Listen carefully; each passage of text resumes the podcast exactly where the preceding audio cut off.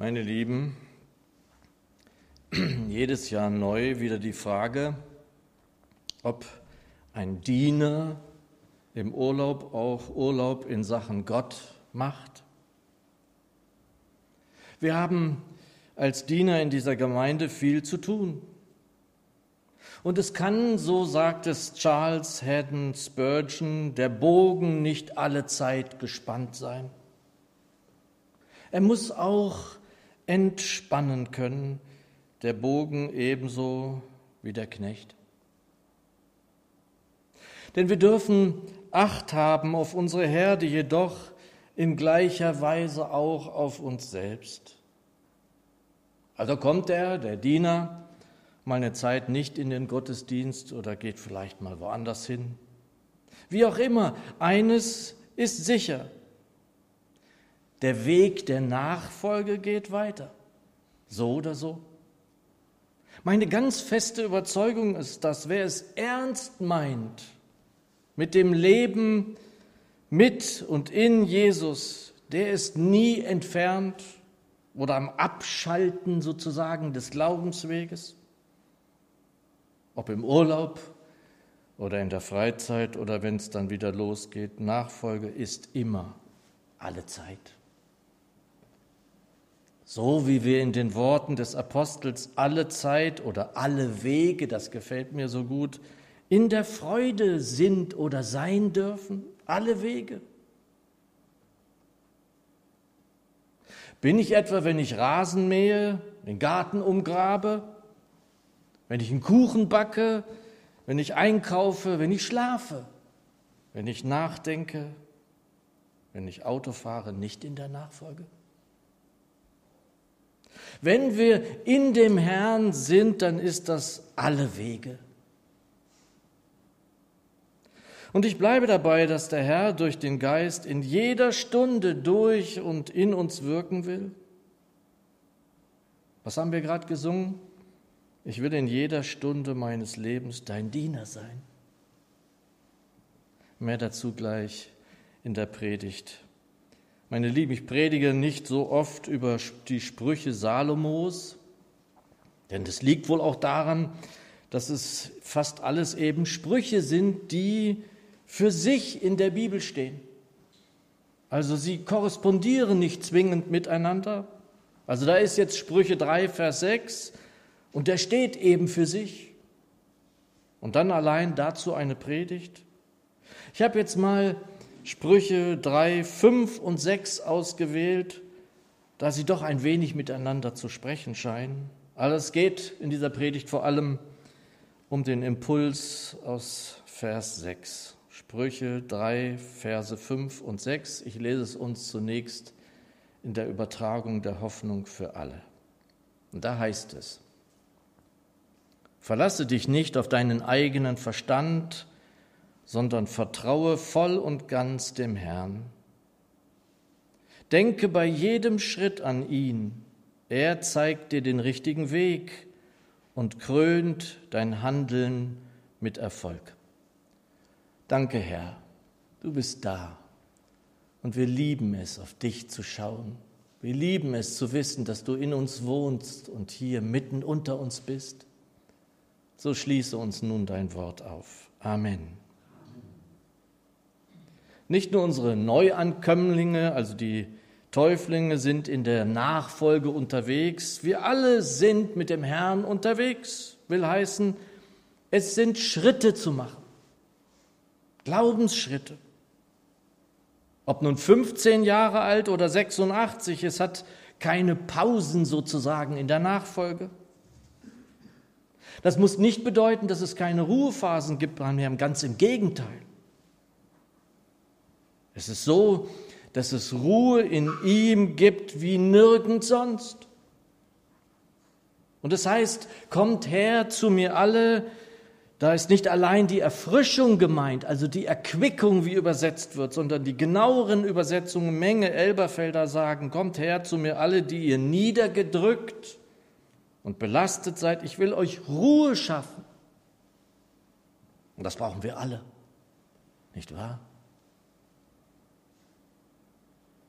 Und Ruhe zu finden in dem Herrn ist eine Phase, die nötig wird für den nächsten Schritt auch. Und ich sage ganz absichtlich den nächsten Schritt, nicht die nächsten Schritte.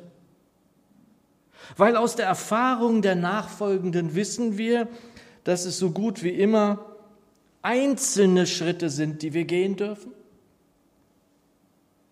Und es ist gut, wenn vor allem die Neugläubigen wissen, dass es in der Nachfolge nie dazu kommt, dass gleich mehrere Schritte auf einmal von uns erwartet werden.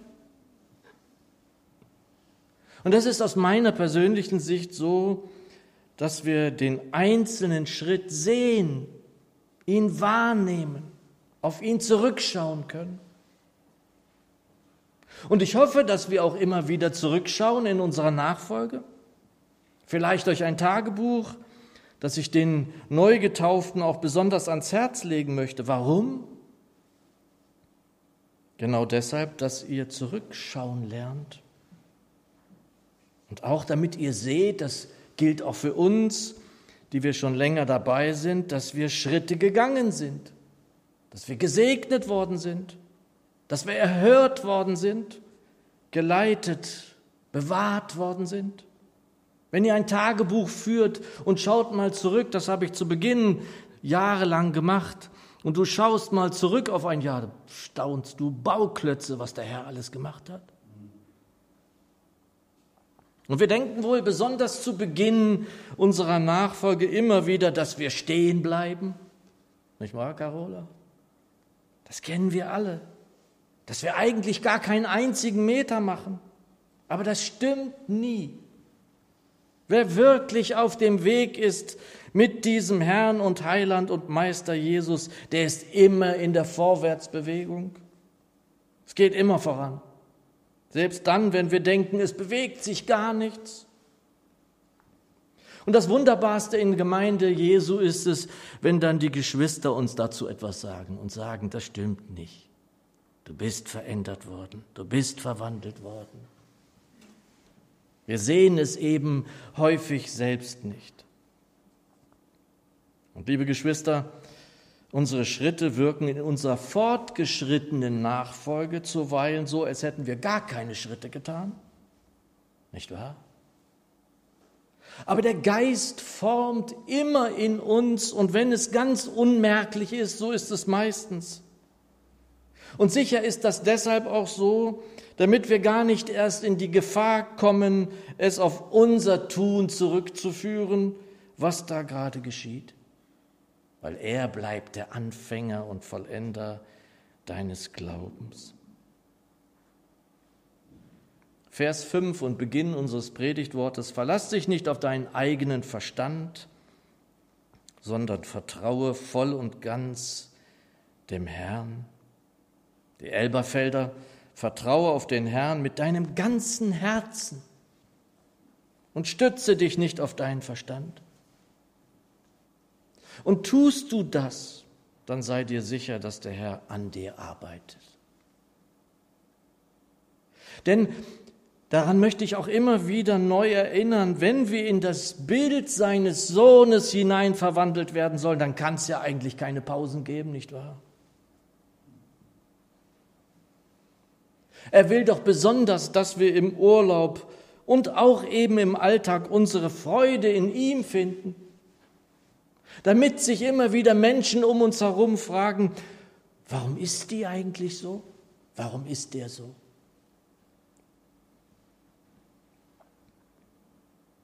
Vertraue voll und ganz dem Herrn, vertraue mit ganzem Herzen ihm, das bedeutet ja nichts anderes als Hingabe.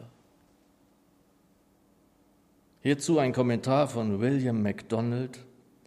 Die erste Voraussetzung ist die völlige Hingabe unserer selbst, Geist, Seele und Leib an den Herrn.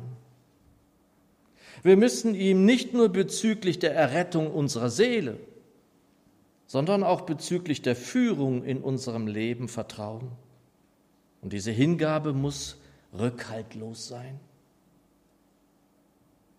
Und das wisst ihr, darauf weise ich immer wieder hin. Ihm zu vertrauen bedeutet zunächst einmal uns ihm anzuvertrauen.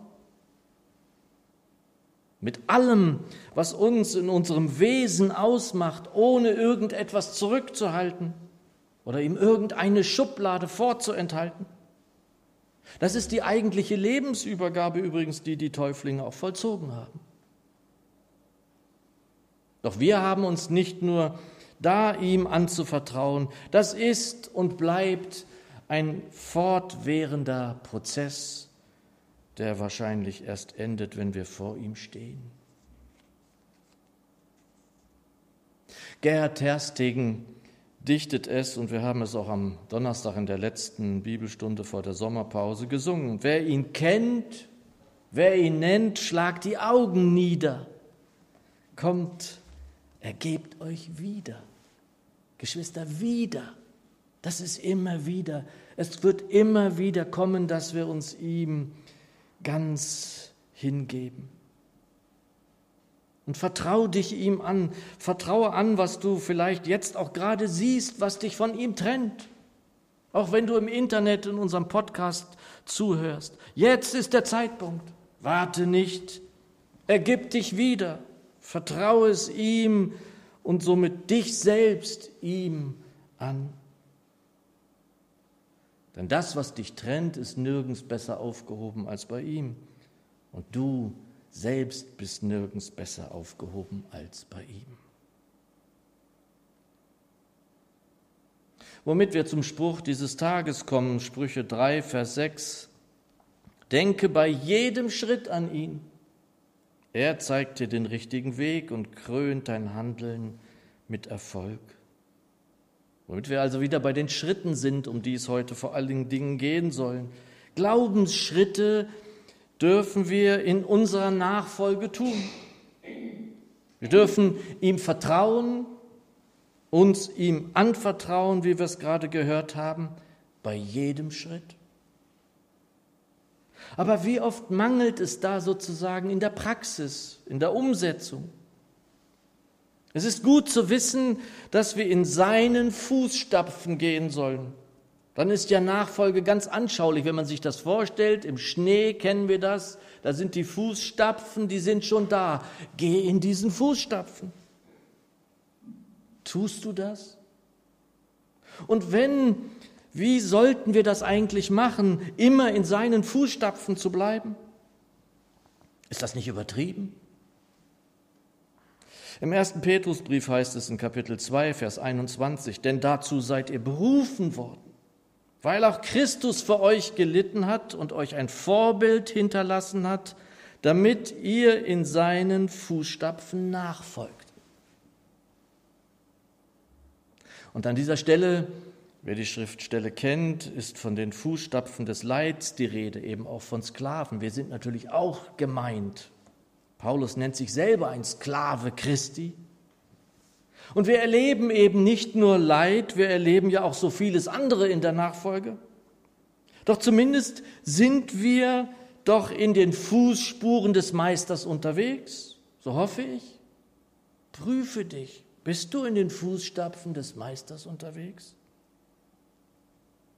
Und wenn du das tust, dann ist unsere Nachfolge wirklich eindeutig ganz dicht dem Herrn zugewandt.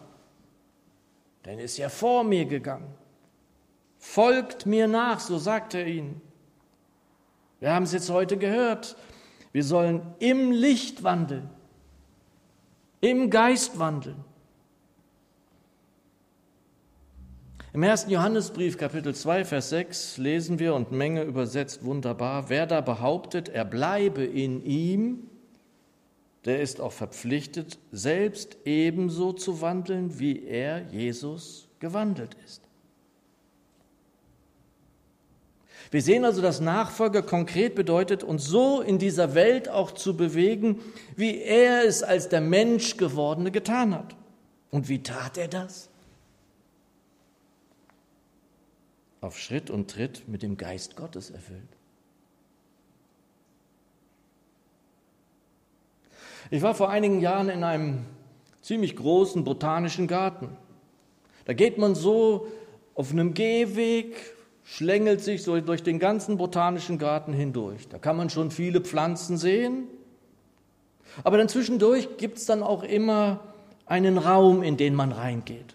Wintergärten ähnlich, deren Türen man dann öffnet und dann hinter sich schließt.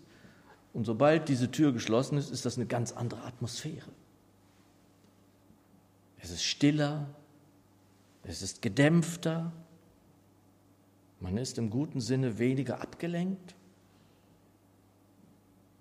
Unsere Schritte, das ist meine persönliche Erfahrung, führen uns durch solche Räume hindurch, in denen uns Erkenntnis zuteil werden kommen darf. Und Erkenntnis immer wieder, wie der Herr Jesus ist. Was macht sein Wesen aus? Was zeichnete sein Verhalten als Mensch gewordener hier aus unter den Menschen? Erkenntnis ist für mich persönlich in allererster Linie ein Erkennen unseres Herrn Jesus.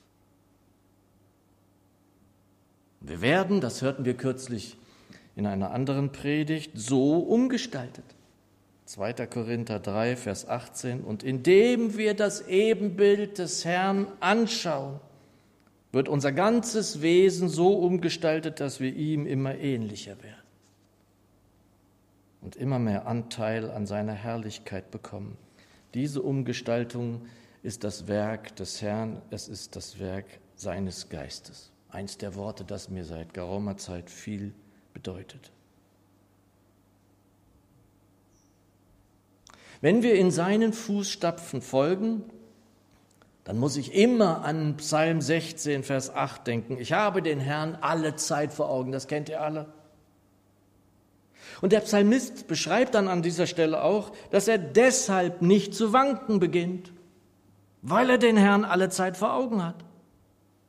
Und deshalb ist dieser Eintritt auch zu diesem nächsten Raum, der kommen wird bei uns allen in der Nachfolge, auch erstmal zunächst ein Stillstehen, ein Stillhalten. Stehe ich still, steht auch der Herr bei mir still. Die gute Nachricht, er ist mir nahe. Das ist mir immer bewusst. Er steht mir zur Seite, nichts kann mich erschüttern. Ich betrachte ihn, ich schaue mir also an, den Christus, sehe auf ihn und dann wanke ich auch nicht. Es ist so wichtig zu erfahren, wenn wir in diesen nächsten Raum eintreten, ankommen dort, dass wir immer wieder neu erfahren, er ist da. Er ist da. Er ist bei dir. Er wohnt doch in dir. Die neue Genfer, weil er mir zur Seite steht, werde ich nicht zu Fall kommen. Wir sehen also, Nachfolge ist buchstäblich, folge ihm. Folge ihm in dem, was er jemals gesagt hat, was er getan hat. Schau dir an, was er tat. Schau dir an, wie dein Herr sich gab. Wie hat er sich gegeben? Wann hat er geschwiegen? Schau dir an, wie er liebte. Vor allem schau dir aber eben an, was er sagte. So bleibst du in ihm, wenn du in seinem Wort, in seiner Liebe bleibst. Folge ihm derart. Vortragende sagen zuweilen in der Rede, könnt ihr mir folgen?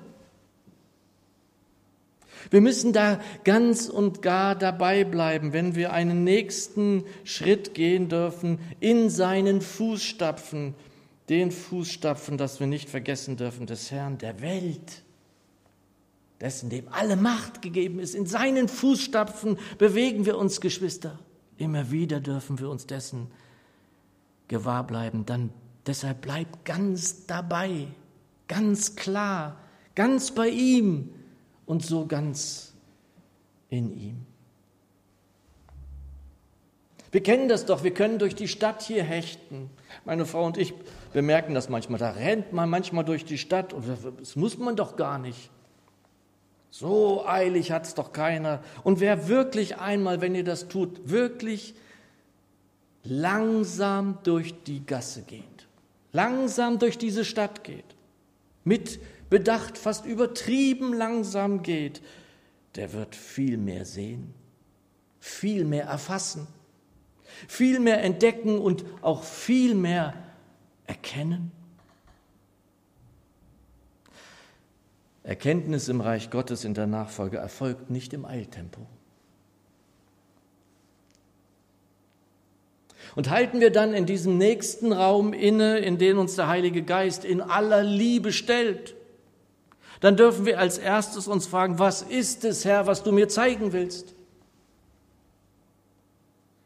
Ich sehe es bei meinem Schwiegervater, ich sah es bei meinem Vater. Ja, sie wurden krank oder da war eine Krankheit. Das Erste, was sie sich gefragt haben, ist, was willst du mir zeigen, Herr? Das ist die richtige Herangehensweise. Und noch einmal, ob 15 oder 86, wir alle haben einen nächsten Schritt. Glaubt es mir, wir alle haben einen nächsten Schritt. Jede und jeder von uns. Auch wenn du das vielleicht gerade nicht sehen kannst. Denn wir werden Schritt für Schritt, der Engländer sagt Step by Step, von einem Raum zum nächsten geführt. Es ist zum Beispiel meine feste Überzeugung, dass wir auch immer wieder in den Raum der Trübsal müssen. Die, die Apostel mussten dahin durch. Auch wir, jede und jeder von uns. Wir müssen durch viele Trübsale ins Reich Gottes eingehen, heißt es in der Apostelgeschichte 14. Aber warum? Warum immer wieder fragen sich auch Gläubige das, warum muss das denn sein, das, was uns eigentlich kaum über die Lippen will? Trübsal ist schon ein Wort, das will ich gar nicht sagen. Und wir kennen es doch, Römer 5, die Verse 3 bis 5, ein Wort, das wir in unseren Herzen tragen sollten. Aber nicht nur das heißt es da, sondern wir rühmen uns auch der Trübsale. Da wir wissen, dass die Trübsal Geduld wirkt. Ihr kennt das alles. Geduld, aber Bewährung. Die Bewährung, aber Hoffnung. Die Hoffnung aber lässt nicht zu Schanden werden weil die Liebe ausgegossen ist in unsere Herzen durch den Geist, der uns gegeben ist. In diesem Raum der Trübsal, in den wir immer wieder auch mal hineinkommen, ist es dran, was zu lernen? Geduld. Und wie nötig ist diese Geistesfrucht der Langmut, die die Menschen auch an uns ganz besonders sehen sollen. Halte inne in diesem Raum der Geduld, der Trübsal. Sieh auf den Herrn Jesus. Wie geduldig ertrug er alles.